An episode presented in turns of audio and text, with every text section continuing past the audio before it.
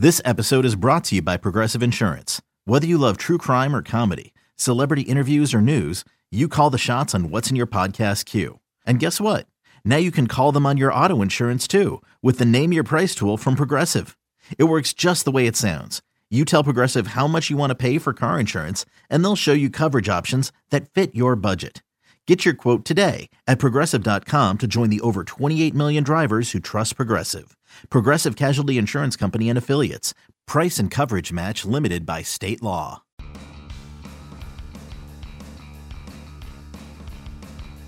You're listening to M L B dot com Extras, brought to you by M L B dot T V. It's baseball everywhere. Welcome to M L B dot com Extras. I'm Danny Wexelman with Greg Johns, who covers the Mariners for M L B dot com. Listen, Greg, Dee Gordon still going strong right now. Three spring training home runs. By the way, that's more than he had in his first three seasons combined. Robbie Cano, we're going to get an injury update from him. Who's standing out, whether or not King Felix is going to be ready for the start of the season. But we are going to start the podcast off with Ichiro, because he's at the top of my list today, Greg. Uh, he was working the counts. You wrote that he barely skipped a beat since only being in camp for a few days. And he's more than just a pitch guru, Greg. He's also providing leadership too, right? He's, yeah, it's, it's funny seeing Ichiro. And, and um, this is a guy I watched years ago when he first came to Seattle. And uh, he, he really does seem almost like a, a different version now, uh, personality-wise. He's much more relaxed uh, now. You know, I think he's got to that stage of his career where this just really means a lot. You get a lot of perspective when you're you're kind of coming to the end, and you can just tell he's really, really soaking things up and appreciating everything. Probably, probably a little more than you did. You know, when you're in the pressure of, of first coming up to the major leagues and, and then being the guy in Seattle for so many years, and, and the focus of so much attention. I mean, this guy goes anywhere. He's got he's got you know fifty Japanese cameras following him, and every move that he makes has been recorded. And, and he kind of put a bubble around himself, I think, his, his early his years in Seattle the first time around, and, and seems much more open now, uh, just personality-wise. And it's fun to see. I, I, I like seeing this side of Ichiro that, that we didn't always get to see the first time, and, and I think that's going to play well in the clubhouse as well. I, I think teammates, it's funny talking to guys that, that you know really grew up watching Ichiro when they were just little kids. You know, I was talking to Mitch Haniger, and he was saying that he has a YouTube tape of, of throws that he used to watch, you know, to to work on his throws of, of Ichiro, and, and, and here he is in the same clubhouse now, and, and uh, guys that just kind of wi- eyes wide open that, that here's the, you know, the, the man, the myth, the legend right in their, their midst, and, and uh, he seems more than more than willing to be that kind of leader guy, and, and uh, as Scott Service keeps saying, we don't expect him to hit three fifty. They they certainly take it, but uh, you know, they, what they do expect is, is him to be a guy that, that you know, spreads that knowledge, and he's been in the majors for seventeen years. He's been playing forever, and uh, you know, one of the greatest players ever to wear a Mariners uniform, and, and a future Hall of Famer. Uh, and, and to have that guy in the clubhouse is, is pretty fun. And on the field, we saw him play his first game last night, uh, Danny, and, and uh, he didn't get any hits, uh, but was, was uh, sprayed a couple line drives. So dripped one down the down the line that would have been a, a double, I think, if it landed foul, fair. It was just foul. Uh, uh, he, he'd come in for a guy that hasn't been in camp. He hasn't even been in any camp. You know, to come in and, and basically have two days of work and then go out and play is, and just be hitting the ball at all is pretty impressive. So, uh, you know, I think he's going to be okay there. He's not the Ichiro of old. He's the old Ichiro, I guess, is how you'd look at it. You know, he's not as fast anymore, but uh, but he's still going to put the ball in play. And they're going to let him play. Uh, they're going to let him play when, when Ben Gamel's hurt. He's going to be out there four, five, six days a week even in left field. So pretty uh, pretty interesting to see how that comes out if, uh, if they hit the, hit the stretch here of uh, spring training. Yeah, it's really special, Greg, and I know that Ichiro used that word, too, to describe the moment and what it was like to be back in the Mariners uniform. And I just think also as a reporter getting the chance to cover this guy, um, you know, round two, so to speak, and just be a part of his journey, because you are, and, and you get to document and tell stories about this incredible player in person. And I, I think that's just so cool. I'm such a nerd about it. he, he is a walking icon, and it, it, it is fun to see. And I was here when Griffey came back, his, his second go-round, and, and uh, it's the hard thing with these. They don't always end perfectly. It's hard yeah. for any athlete.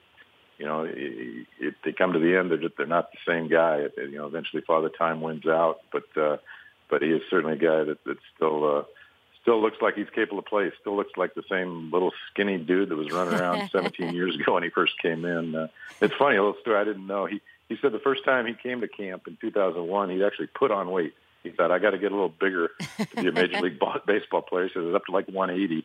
He'd never played at that weight, and he said it, he, he just felt kind of slow and awkward. And so it took him a couple of weeks to, to get back to his one, one sixty-eight type where he'd normally play. So it's funny that, to hear that when he first came to came to the big leagues, he thought he had to get bigger. It turned out not so much. He's He's got to be little Ichiro and, and be the guy he is.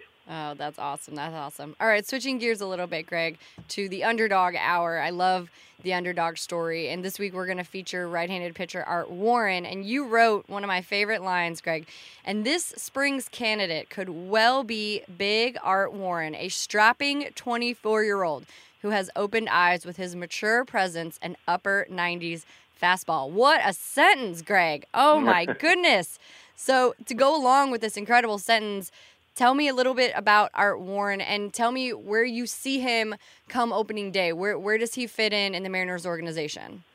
Yeah, I mean, this is a kid that was pitching uh, A-ball last year. He's with Modesto and, and not really much on the radar. He was a, a, a starter. Uh, they drafted out of little Ashland University in Ohio, twenty-third round pick, you know, kind of one of those guys you just you normally never hear much of, but uh, they converted him to a starter last year, or to a reliever, I should say, and uh, the, the velocity started to tick up quite a bit. You know, he was a starter throwing in the ninety-mile-an-hour range. Suddenly he's throwing in the upper nineties, and he credits that to both being a reliever, you can pitch harder, but also he worked real hard to get bigger and stronger uh, last year, and he is a big, strong dude. He's like six three, two forty, and, and pretty imposing presence, and uh, wow. And, and he brings it on the mound. He was throwing ninety-nine his first time out uh, with with, a, with some pretty good stuff. And uh, he's not going to open with a big league club. I mean, he's not going to jump from A-ball to, to the major league level. But I'm pretty sure he'll be in, in Double A to start out. Uh, got some got his feet wet in the Arizona Fall League last year against some of the top prospects in baseball. Pitched pitched the whole Arizona Fall League. Didn't give up a run. I mean, he was impressive, and that's when they kind of started to say this this kid's looks like he's for real, and, and he's shown it this spring. He's just kind of got that presence out there. He's looked real good his first couple times out in Cactus League. So he, he's a guy that I look back, you know, Edwin Diaz, I think two years ago, mm-hmm. they converted. He was kind of a, a pretty good uh, starter that they put in the bullpen, and, and uh, boy, he just shot through the system, and next thing you know, he's their closer. Uh, Dan Altavilla, another another big, strong kid like Warren uh, that uh, they, they converted to a reliever, and now he's he's one of the main relief candidates, and And here's Art Warren kind of following that same track. They seem to have some success doing that with finding the right guys. And, uh, and he, he looks good. I would expect him to probably start in Double A. And that's, that's interestingly where we saw two years ago, Edwin Diaz was in Double A and they jumped him right to the big leagues. Uh, Dan Altavilla, the same thing. You know, they don't necessarily those, those, those hard throwing relievers. They don't always have to take the long route up. They can sometimes make the jump. And I think he's a guy that we could see at some point this year if he, uh, keeps on the track he's on. He's definitely one to keep an eye on. I love it, Greg. When he closes out the Mariners World Series one day, I want the headline to be Art Warren's masterpiece, okay? he, he, he is a, a fun guy. It's funny. I, I, you can kind of tell sometimes guys just have a presence. First day of camp, you know, there's there's all these kids you don't know who they are. Art Warren walked up and introduced himself. and uh, and it's just kind of one of those guys. He's got a, a, a good personality, good presence about him, and and you know suddenly knows everybody by name. I mean, he's not, he's, he's a young guy, kind of sitting in the corner soaking things up, but he's he's not hiding back there. He's uh, he's got a big personality, kind of go with that big frame, and and uh, so I think he's I think he's going to be a good one. Oh, I love it! I love that so much. I'm going to keep my eye on that guy and bug you about him, Greg. Uh, listen, just as soon as we were like, when is spring training coming? Why isn't it here already? It's wrapping up. We are we're starting to close this chapter out. I'm wondering what question marks still need to be answered for this ball club.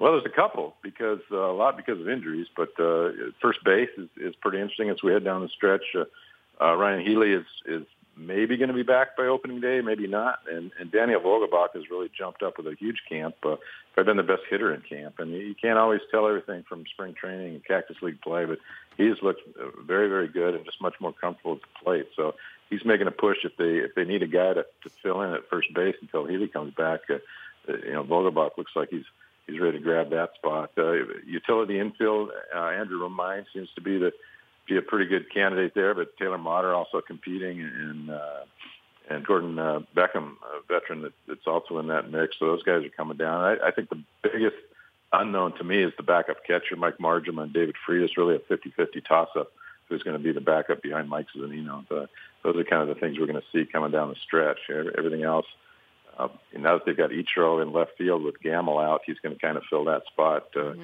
with Freddie kind of mixing in. And, uh, yeah, the back of the bullpen, probably another spot, Danny, where they're still kind of working things out with uh, a couple names probably popping up. Jason Bradford, uh, Casey Lawrence, a couple guys, maybe, maybe a chance to make that because of some injuries. Okay. All right. And speaking of injuries, you just set me up perfectly there, Greg. Injury updates, what do you got for me?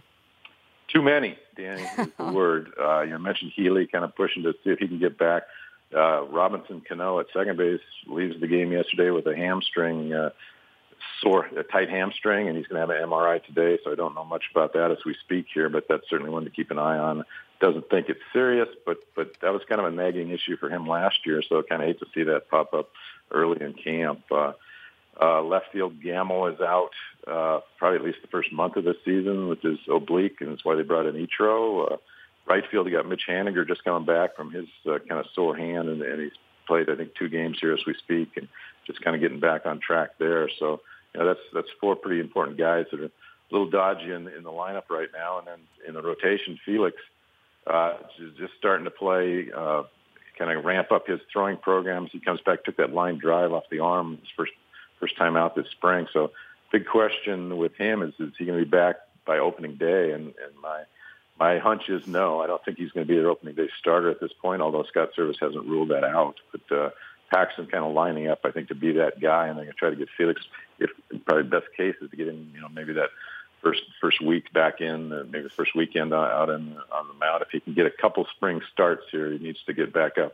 Probably can throw a bullpen or two this week and then start start a Cactus League game or two, but we're we're kind of running out of time. So that's that's an issue with him. And the other starter, Rosmo Ramirez, it's been out all camp, just starting to play catch, and they're they're hoping to get him back from a lat injury and, and get him back on the mound here toward the end of camp and maybe be ready to pitch by the middle of April. So, you know, too many question marks really for this time of year. You hate to see it, but uh, nothing super serious. Probably Gamble, the worst one, being out for the first month, and get those other guys back here as they get going. All right, we can't end the podcast on a sour note, Greg, so we're yeah. we're going to end it on a positive note. We're speaking on Monday, which is different. We don't usually speak at the beginning of the week. So is there something or someone you're keeping an eye on this week, something that you're writing about that we can go read?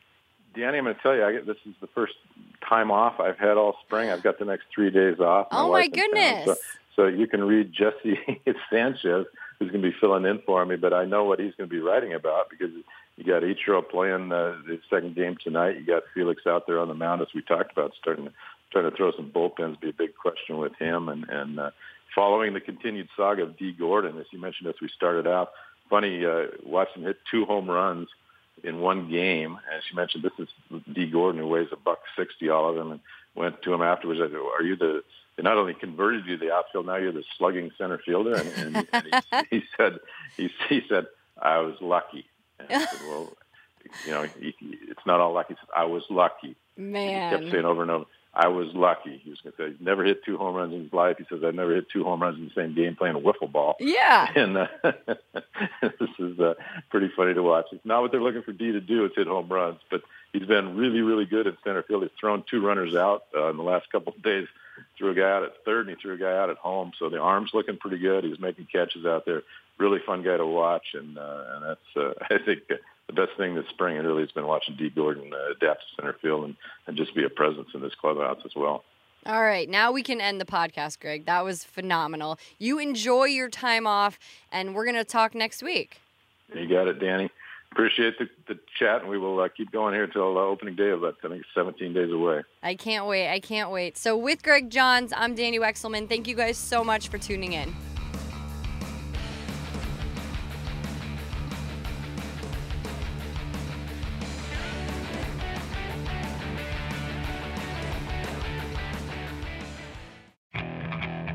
Okay, picture this. It's Friday afternoon when a thought hits you. I can waste another weekend doing the same old whatever, or I can conquer it. I can hop into my all-new Hyundai Santa Fe and hit the road. Any road. The steeper, the better. because my all-new Santa Fe is available with H Trek all-wheel drive, so I can hit the trail without a worry in the world. Heck, with three rows and best-in-class rear cargo space, I can pack the whole family in with all our gear.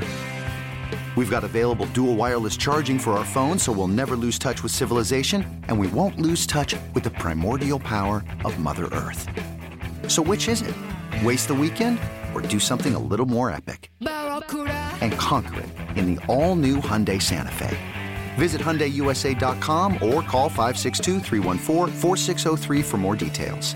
Hyundai, there's joy in every journey.